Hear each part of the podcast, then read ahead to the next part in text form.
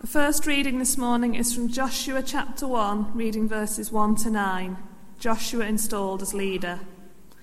After the death of Moses, the servant of the Lord, the Lord said to Joshua son of Nun, Moses' assistant, Moses, my servant, is dead.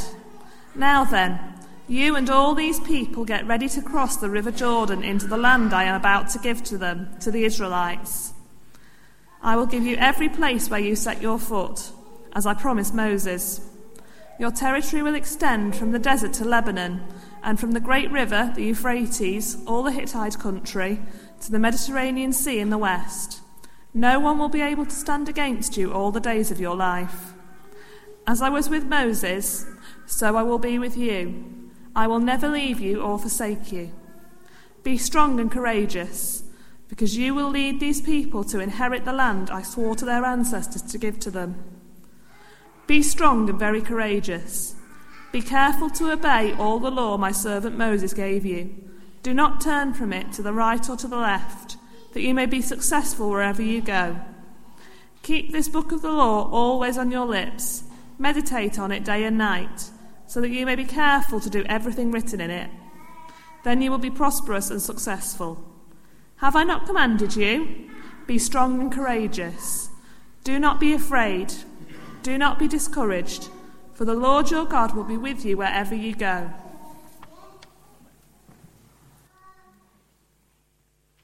So, after Moses died, Israel needed a hero.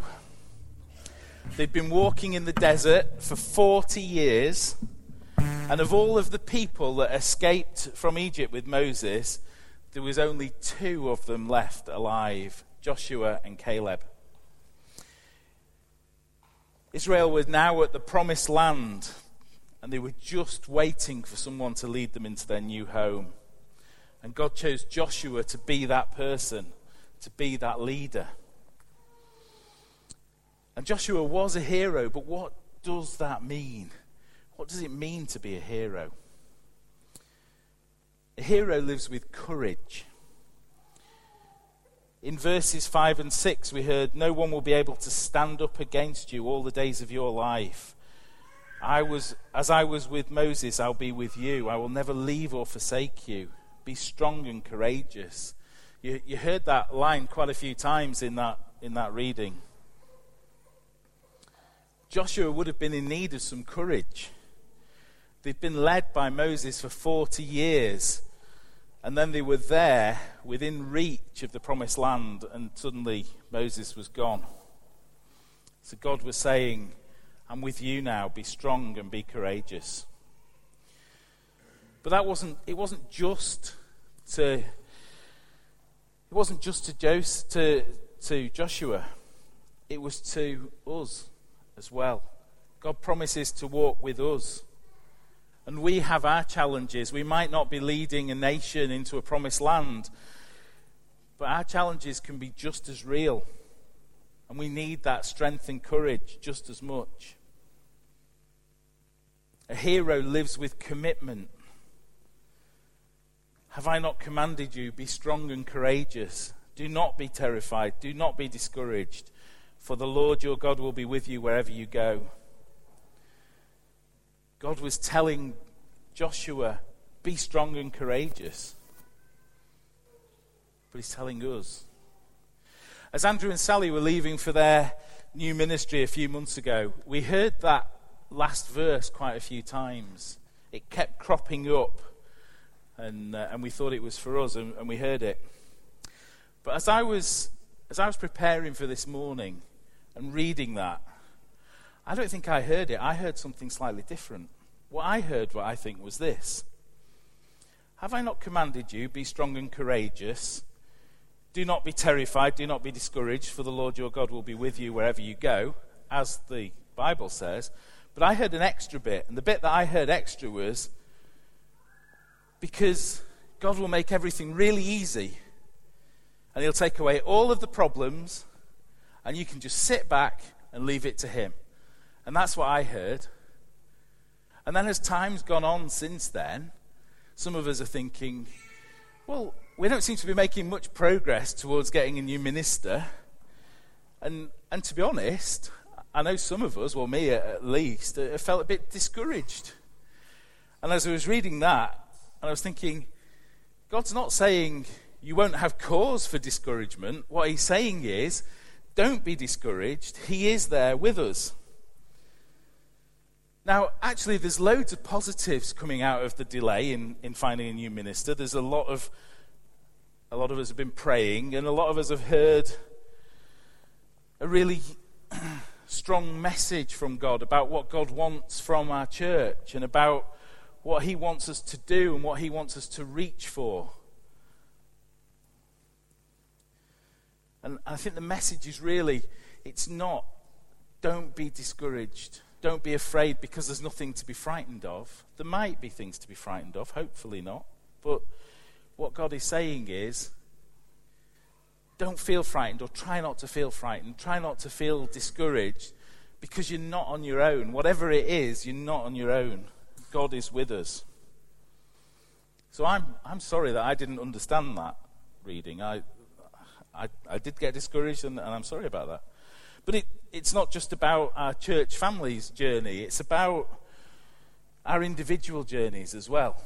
And, and, and I really believe that God wants us to know that He's with us. We can trust Him. It doesn't mean He's going to make everything all right, or not straight away. It doesn't mean everything is going to be easy. It doesn't mean we won't feel discouraged. It doesn't mean that we're not going to be frightened about things. But what God is saying is that when He's there with us, we don't need to feel afraid. We don't need to be discouraged. We don't need to be frightened. We can trust in Him. He is our Heavenly Father, and He is with us. We need to keep that in our minds when things are difficult, when we're having difficult times at school, or we've fallen out with people, or things aren't going the way that we expected them to go, when exams are difficult, when work is difficult. God is with us. We're never on our own through it. We can always trust in God. I'm going to invite Erin now to bring us our second reading from Daniel.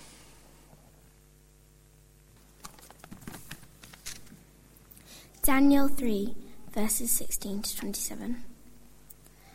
Shadrach, Meshach, and Abednego replied to him, King Nebuchadnezzar, we do not need to defend ourselves before you in this matter. If we are thrown into the blazing furnace, the God will serve, the God we serve is able to deliver us from it.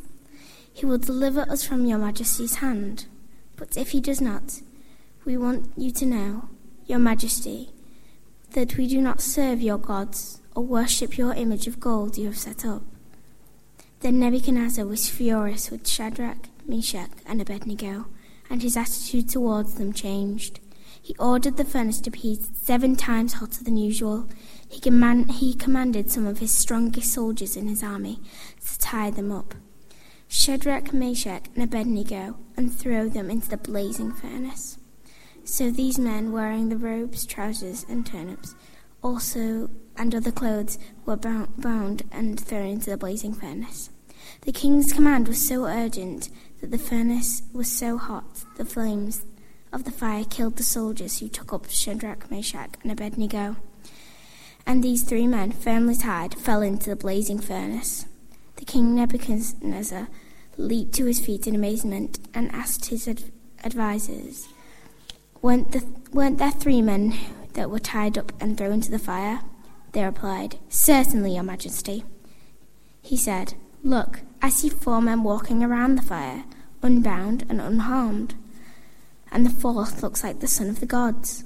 Nebuchadnezzar then approached the opening of the blazing furnace and shouted, Shadrach, Meshach, and Abednego, servants of the Most High God, come out, come here.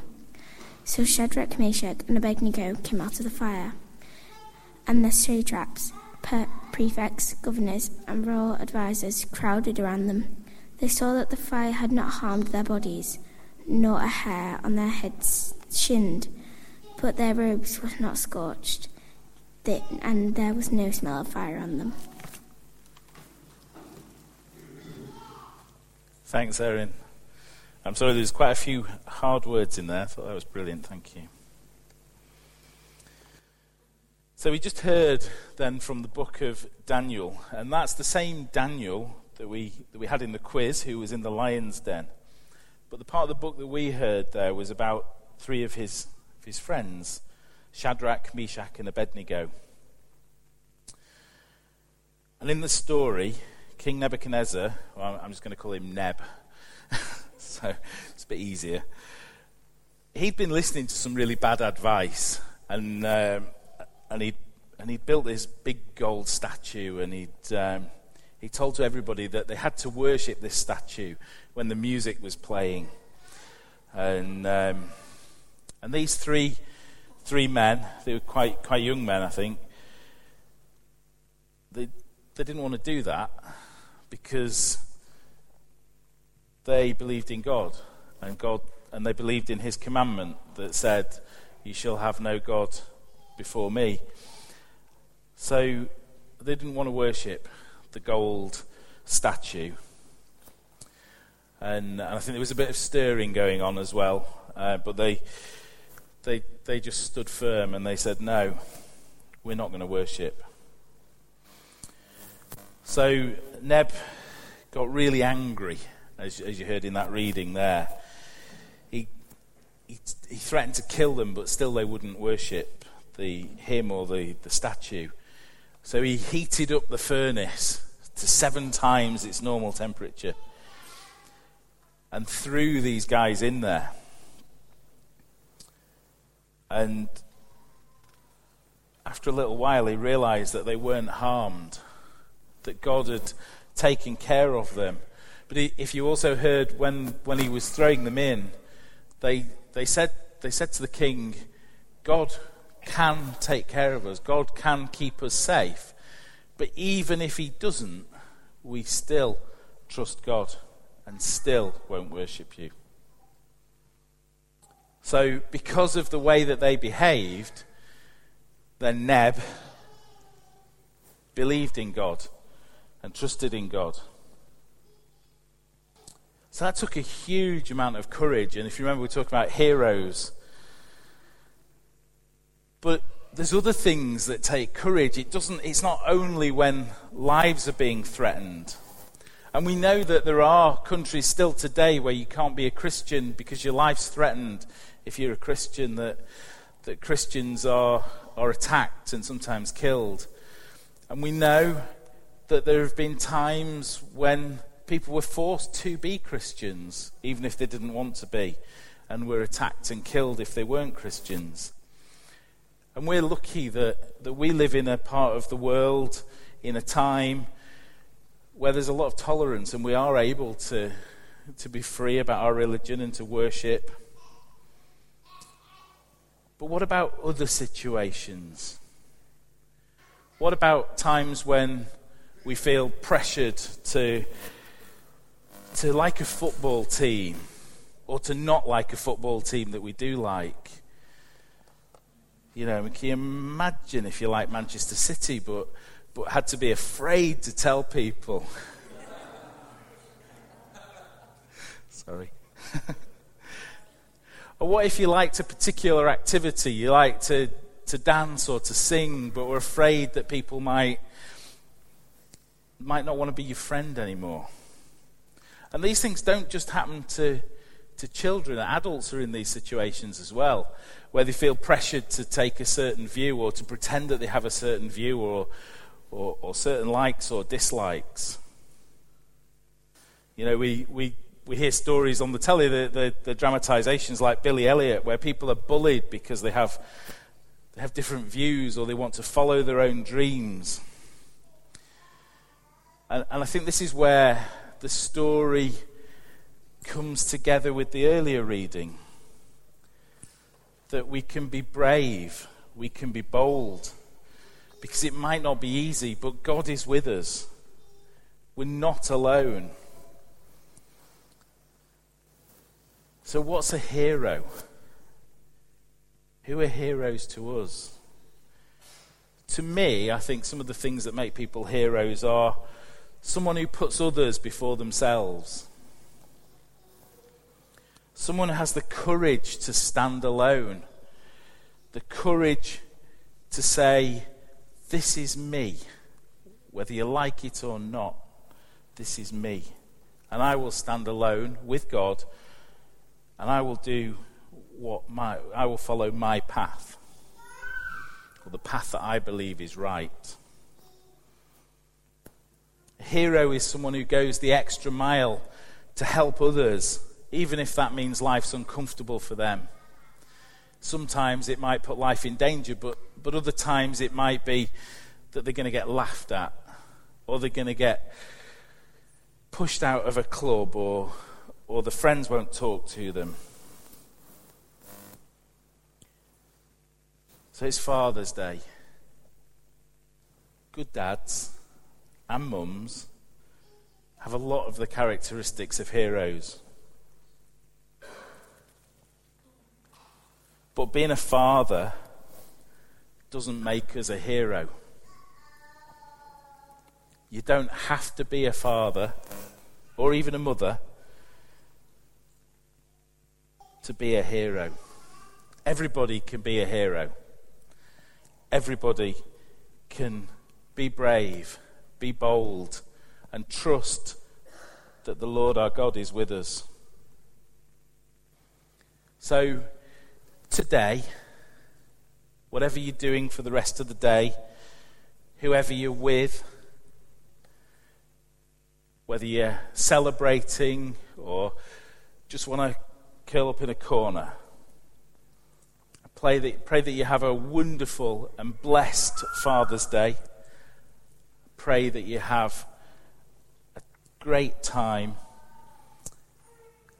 And I pray that whatever challenges that all of us are facing at the moment, that we feel that with God's help, we can be brave and we can be strong.